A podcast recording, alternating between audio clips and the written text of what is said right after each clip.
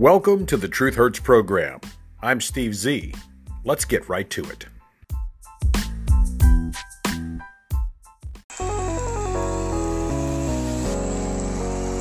Steve Z and the Truth Hurts program. Welcome back to Let's Pick a Jury! Today's criminal trial for murder involves a veteran police officer with 18 years of public service and his involvement in the death of a criminal drug addict in Minneapolis, Minnesota. A criminal with a lengthy felony and misdemeanor record. As always, the potential jurors are competing for possible fame and potential future fortune in tell all books, documentaries, speaking tours, which you all know can be quite lucrative. And some of our past show contestants have gone on to television and movie careers, modeling, and even politics. That's right. Yes, who could possibly forget the jurors in the O.J. Simpson trial oh so many years ago and all the money they made just by being on that jury? Of course, our American legal system says that each juror must be impartial in rendering their verdict, and they must only consider the evidence presented during the trial. That's right. They cannot allow anything that they've read about, heard about, or seen on the TV or videos or social media to influence their decisions whatsoever. In this trial, that will be extremely difficult because unless you've been living under a rock in Indonesia somewhere, you have most certainly heard about the eight plus minutes that a criminal counterfeit passing drug addict high on fentanyl and methamphetamine spent screaming, I can't breathe. I can't breathe. I can't breathe. And then he resisted arrest and died of a drug overdose and heart complications. Oh, believe me, folks, you have definitely heard about this criminal and the cop who tried desperately to restrain him as he resisted arrest, kicked, and tried to flee.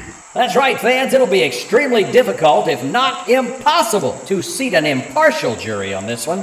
Given the fact that the cop is white, the dead criminal is black, and months and months of riot and destruction have occurred in the wake of his death, not to mention the fact that the media itself is anti white, anti cop, yes, folks, this will be hard to accomplish. Well, that's right. And given the fact that the current political administration is in the tank for the minority community and hell bent on defunding the police, the Democrats really need a win on this jury. They need a conviction in order to pander to that minority crowd.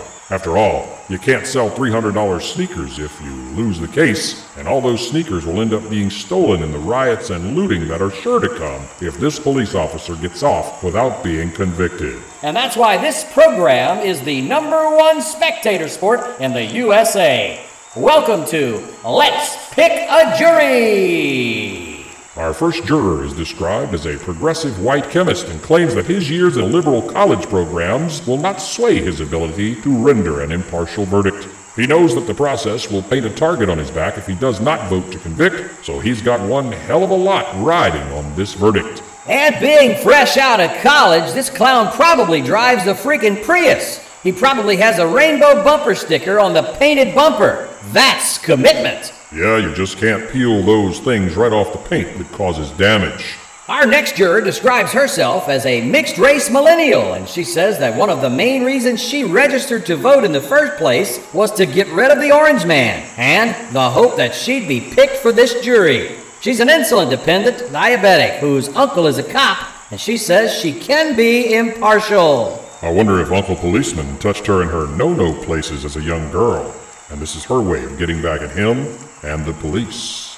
That whole mixed race thing kind of reminds me of an old Star Trek episode. How's that? Well, you know how Mr. Spock was a green blooded Vulcan, he had pointy ears, so he was automatically associated with being Vulcan? He never mentioned his human half. Yeah, but what the hell does that have to do with this mixed race woman? Well, it all depends on skin tone and hair. It's usually about the hair. And besides, she said she agreed with the Black Lives Matter riots and she doesn't think that drugs could have possibly caused this criminal's death, so she's unlikely to be capable of understanding the autopsy reports. Well, they say you've got to follow the science. Yes, yes, unless, of course, the science goes against your biased beliefs. Our third juror says he's a business auditor and describes himself as a white guy in his 30s, a millennial who claims to have a friend of a friend of a friend who's a cop but he claims that he doesn't know much about the police.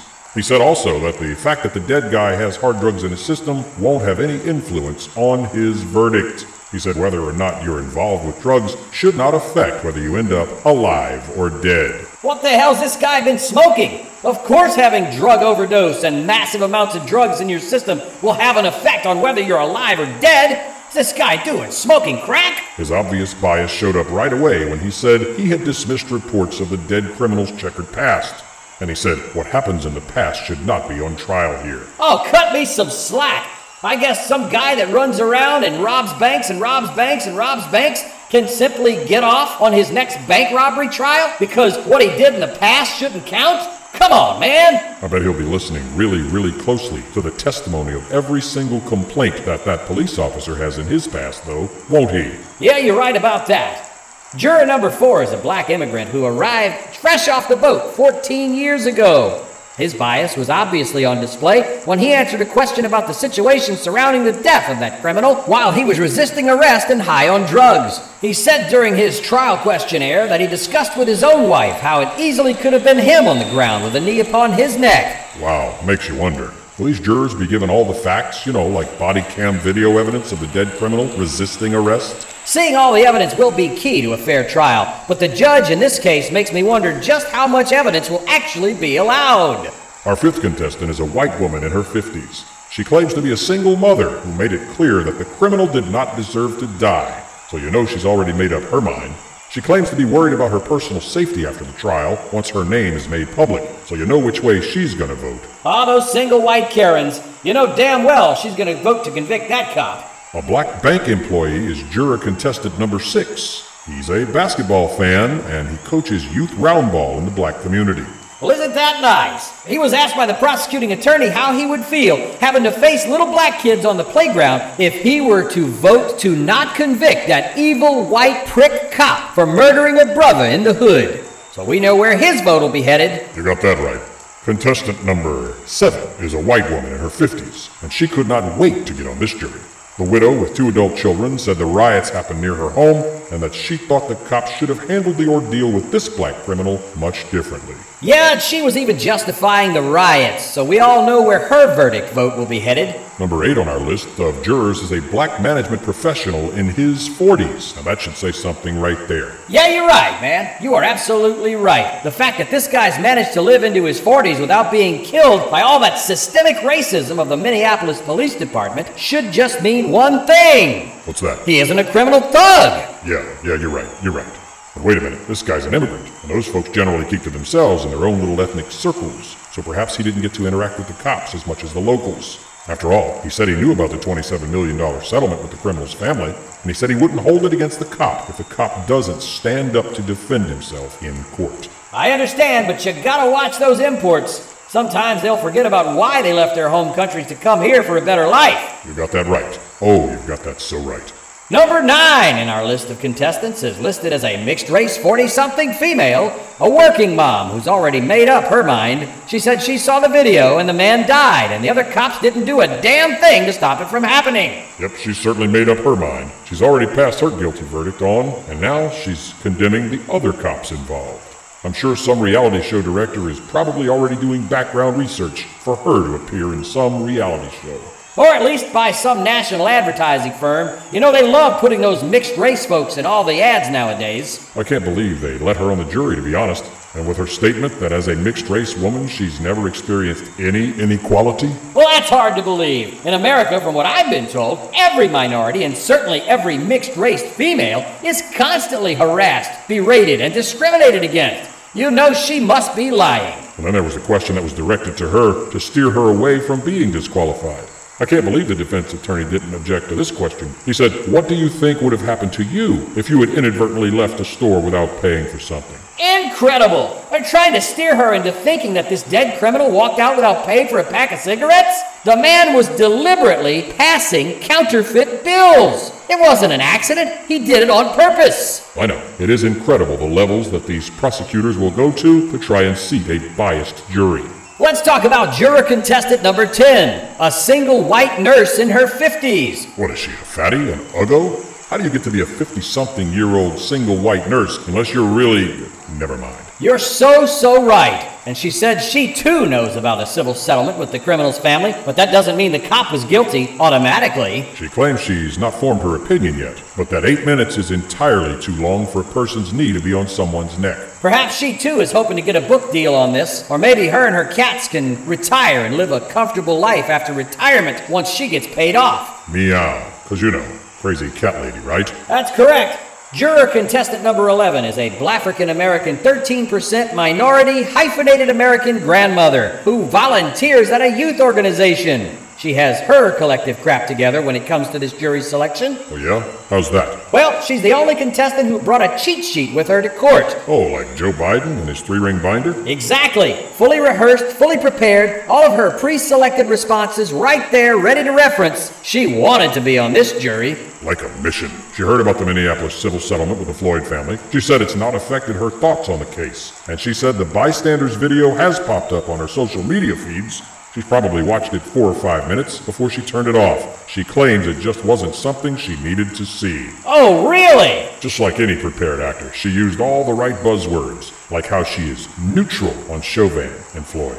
And she was very careful in choosing those dog whistle words like how she knows the police are just there to protect the community in general. But here's the real tearjerker moment. When she was asked about her view of the Black Lives Matter movement, she said, I am black and my life matters. Yep, with the groups like Sliming Shyster Publishing Company looking to write a ghost book, this lady's probably first in line to write a tell all book. Hey, what can you tell us about contestant number 12? Glad you asked. This white woman in her 40s works as a public adjuster type in the insurance business. And you know what that means? Yep, she's going to be gaming the system for her own personal benefits. She's probably already gotten a book deal under contract, and she'll be ready to sue you and me for even mentioning her. Good thing we don't know her name as of the time of this story, right? Ouch! Well, she said she didn't expect to be part of something of this magnitude, but she knows the spotlight will be an issue on her personal safety, and she's willing to take that risk. She said, I don't believe the criminal deserved to die, and the police did use excessive force, and he wasn't perfectly innocent. So you know she's already made up her mind, right? Score a win for the prosecution! Contestant number 13 is a white woman in her 50s, and what she said in her questionnaire is a dead giveaway to her future guilty verdict vote. She said, This restraint ultimately was responsible for Mr. Floyd's demise, but she added, The video may not show the entirety of the situation that happened. Oh, you're so right about that. Score another one for the prosecutor on that one. Her mind is already made up, locked up, tied up, and sent away in a nice little box. There was one glimmer of hope in the defense. She was asked by the prosecutor about cooperation with the police, and she said, If you're not listening to what the commands are, obviously something needs to happen. You make a good point there. A white social worker in her 20s is contestant number 14. Social worker? Female? 20 something? Just out of college? Liberal. We don't even need to know much more about her. That's a guilty verdict right there. Oh, you're probably right. She said she had a negative to neutral opinion on the policeman, and that alone should have disqualified her. Her opinion was formed before hearing a single bit of evidence. But hey, maybe she's got a nice body or pretty face. There's just something about a pretty face and a nice firm set of Excuse me? values. I was gonna say values. A nice, firm, tight set of values. Okay, I like a nice firm set of values, just like the next guy. And speaking of the next guy, our final contestant is a married white male in his 20s. He said he has a somewhat negative view of Officer Chauvin from all the publicity that he's read and heard about, and Wait a minute, they still let him on the jury? appears so. He said that should not have taken four or five cops to respond to a complaint about a counterfeit bill and that the force seemed excessive. Hmm. Well, we know this flaming liberal is gonna vote guilty. Okay, folks, that's about all the time we have today on Let's Pick a Jury. The trial has already begun, and we know how it will end. There can only be one verdict. especially with a biased, partial, hand-picked group of progressive liberals. Evidence and truth be damned, right? You are so right, so very right. Well, like I said, that's all the time we have live from the Minneapolis jury pool. So let's head on inside and watch the trial as it gets underway. And we'll see you guys after the trial to let you know just how right we were. Steve Z and the Truth Hurts program. So, as you know, the jury was selected, and the Chauvin trial is underway in Minneapolis, Minnesota, and should be somewhere else because of all the publicity. But hey, who am I to decide? But prosecutors did their opening statements, the defense did their opening statement, and prosecutors called their first two witnesses today in order to begin laying out their case in the trial of Derek Chauvin. Questions about how and when the graphic bystander video of Floyd's death would be used in the trial was answered just minutes into the opening statements. The prosecution played the whole video for the jury, 9 minutes 29 seconds of it, complete with audio of Floyd saying, I can't breathe 27 times. Now, we can do that little experiment again, boys and girls, where you and I can both sit here to say I can't breathe over the course of eight and a half minutes.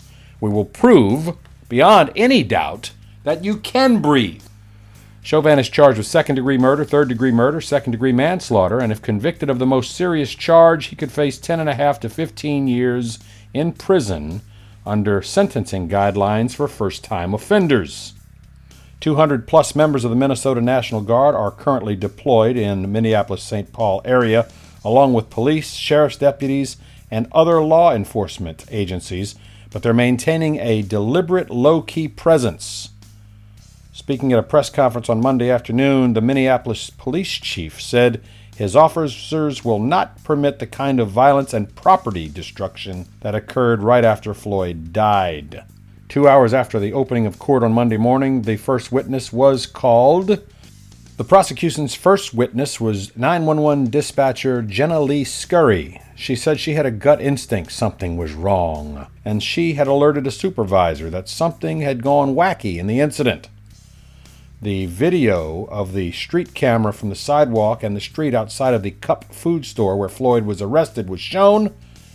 Dispatcher Scurry said she remembered looking up at her screen and seeing portions of a live feed from city surveillance videos. She said she remembers seeing Floyd in the cop car. Later, she looked up and saw Floyd on the ground.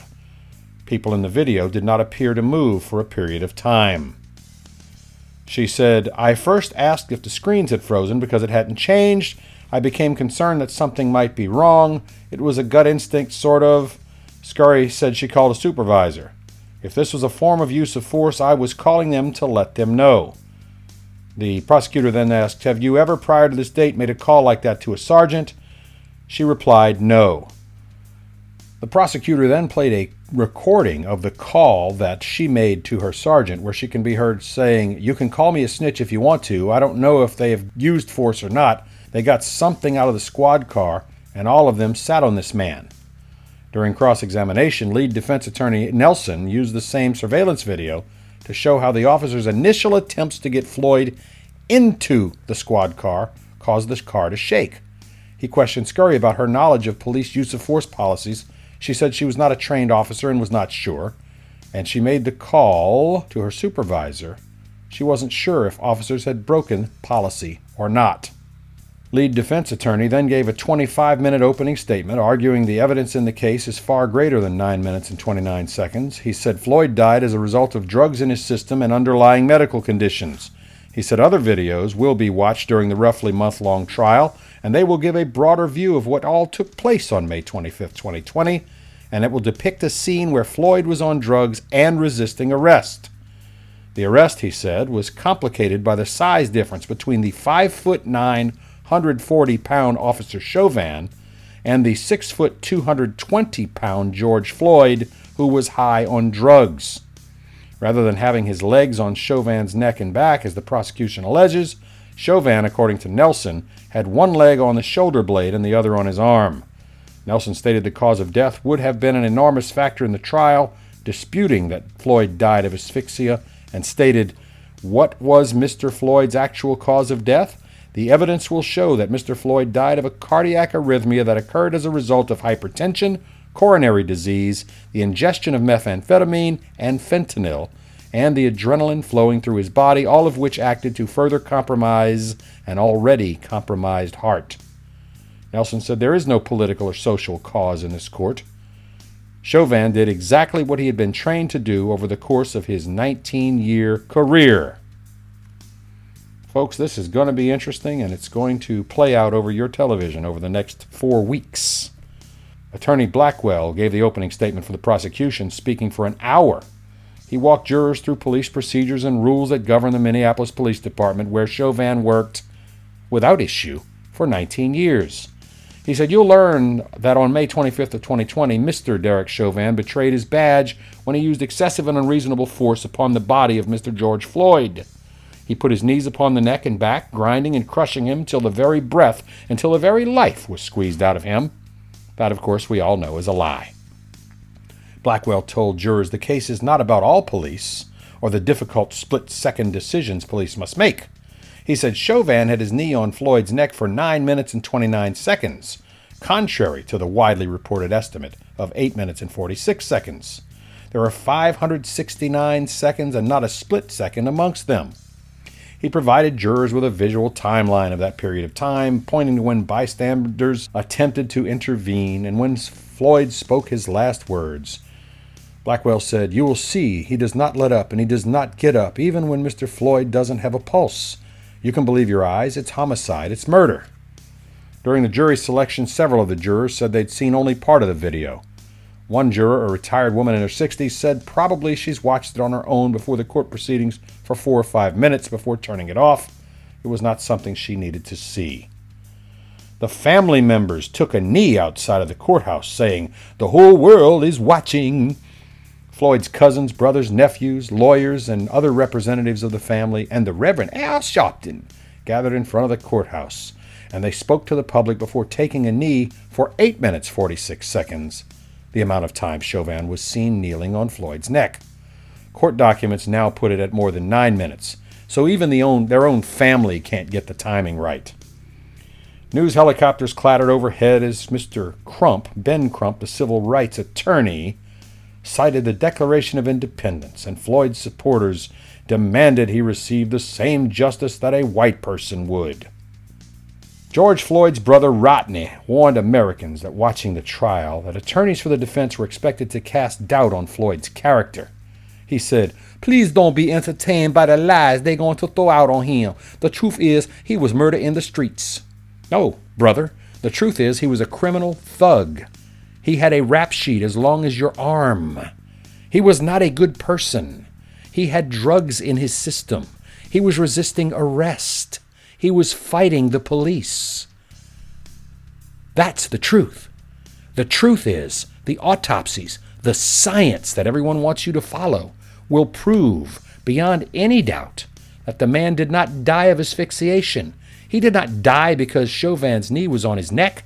He died because his body gave out under the massive stresses of drug overdose, of heart condition, of respiratory ailment.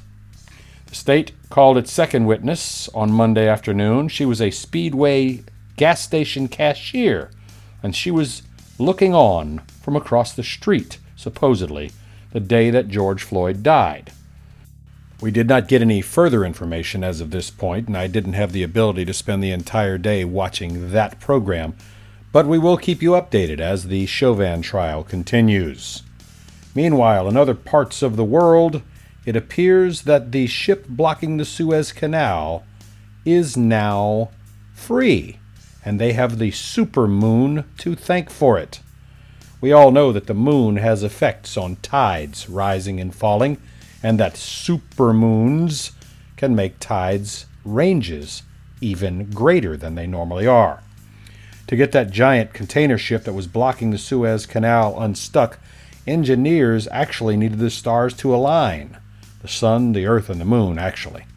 After several days trying to dislodge the Ever Given cargo ship, which had veered off course and embedded itself in the side of the canal, a salvage team pinned their hopes on the week's full moon. Beginning on Sunday, water levels were set to rise a foot and a half higher than during normal high tides. That, of course, will make it easier to pull the 1,312 foot vessel out of the side of the canal without having to unload a large number of the 18,000 plus containers that it was carrying. Tides are usually higher whenever there's a new moon or a full moon, and that occurs when the moon is in direct alignment with the sun with either the Earth or the Moon in the middle of the three. This causes a greater gravitational pull on both sides of the Earth. As a result, tides are higher during high tide Low tides are lower during low tides. They're known as spring tides and they occur twice a month. This time, the effect was amplified by the first supermoon of the year, when the full moon coincides with the closest point to Earth in its elliptical orbit. Supermoons do occur several times a year, and this one was known as the worm moon for the earthworms that appear in the soil of the northern hemisphere this time of year. When it became clear that tugboats alone weren't able to dislodge the big boat, the rescue effort began looking to the supermoon's pull on the tides and how it might help free the stranded vessel. A Dutch salvage operator flew in a team early Thursday morning to help with a new strategy which involved using the supermoon and the higher than normal tides. By Friday, the authority had completed about 87% of the dredging work that it thought would be needed to free the ship. They also removed close to 600,000 cubic feet of sand and mud. We have to dig in order to get it loose. We have to dig deep. Nothing else will happen until that is done, they said. On Saturday, the team was using 12 tugboats, two at the front, six pushing the back, and four pulling on the stern to try and dislodge the Ever Given. Dredgers had by then removed 950,000 cubic feet of sand and dug 60 feet of depth around the ship. By Sunday night, the supermoon caused tide levels to exceed six and a half feet, which was 19 inches above the high tide on March 23rd when the boat ran aground. By 2 a.m. local time, the operation was aided by the arrival of a Dutch flag tugboat with a pulling power of 285 metric tons, and that provided a major boost compared to the other tugboats working on the vessel. The days of dredging and digging began to pay off as the tugboats revved their engines to max RPM and they began to maneuver the giant ship in the higher tide. The effort managed to dislodge the ship's bow from the east side of the canal around 5 a.m. and shifted the stern 3,500 feet from the western side deep into the waterway, compared with the 140 feet when it stuck. A pair of massive tugboats pulled from the right side of the stern, while others pushed from the left side. Others slowly pulled the front left side of the ship out towards the center of the canal slowly levering its bow out of the hole that it had gouged in the side of the canal. As the tide fell, moving out towards the Red Sea, the ship slowly began to break clear. And since this didn't all happen overnight, work had to stop at the lower portion of tide, and work began on finishing the job when midday rolled around. Hopes for a swift end to the drama were initially dashed by current and by high winds working against the salvage team but in the bright afternoon sunshine, the ship gently drifted towards the center of the canal, harnessed by an array of tugboats. It's finally free, and now your Nikes can flow freely without having to go all the way around, risking piracy and a loss of your oh so precious tennis shoes. Alejandro Mayorkas is the Department of Homeland Security head, and he is now calling for more volunteers from the agency to go manage the surge of migrant chirins at the border. He sent out a plea to the entire Department of Homeland Security workforce, including FEMA, seeking volunteers to work at the southern border. The request came a few weeks after he set up the volunteer force to help Customs and Border Protection deal with what is called a surge in migrants I call it a crisis. Mayorkas wrote in an email sent to the entire department on Monday We still need assistance. Please consider volunteering with the DHF, DHS volunteer force. I've asked leadership and I'm asking supervisors to make every effort to support our colleagues who request to volunteer. The safety of our employees is a priority, and we've been able to provide the COVID 19 vaccine to any volunteer who wants one. Sorry, folks. I shall not be going down there. We have enough trouble with our own citizens.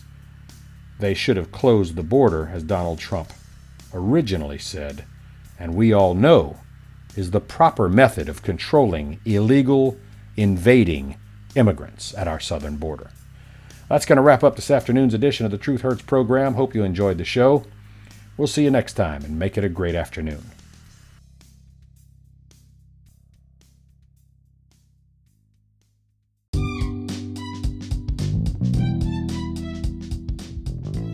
Thank you for listening to the Truth Hurts program. Opinions expressed are protected free speech under the First Amendment to the U.S. Constitution. We apologize if you were offended, but we retract nothing. Background music by Jason Shaw and Audionautix. Copyright 2021, the Truth Hurts Program Network. All rights reserved.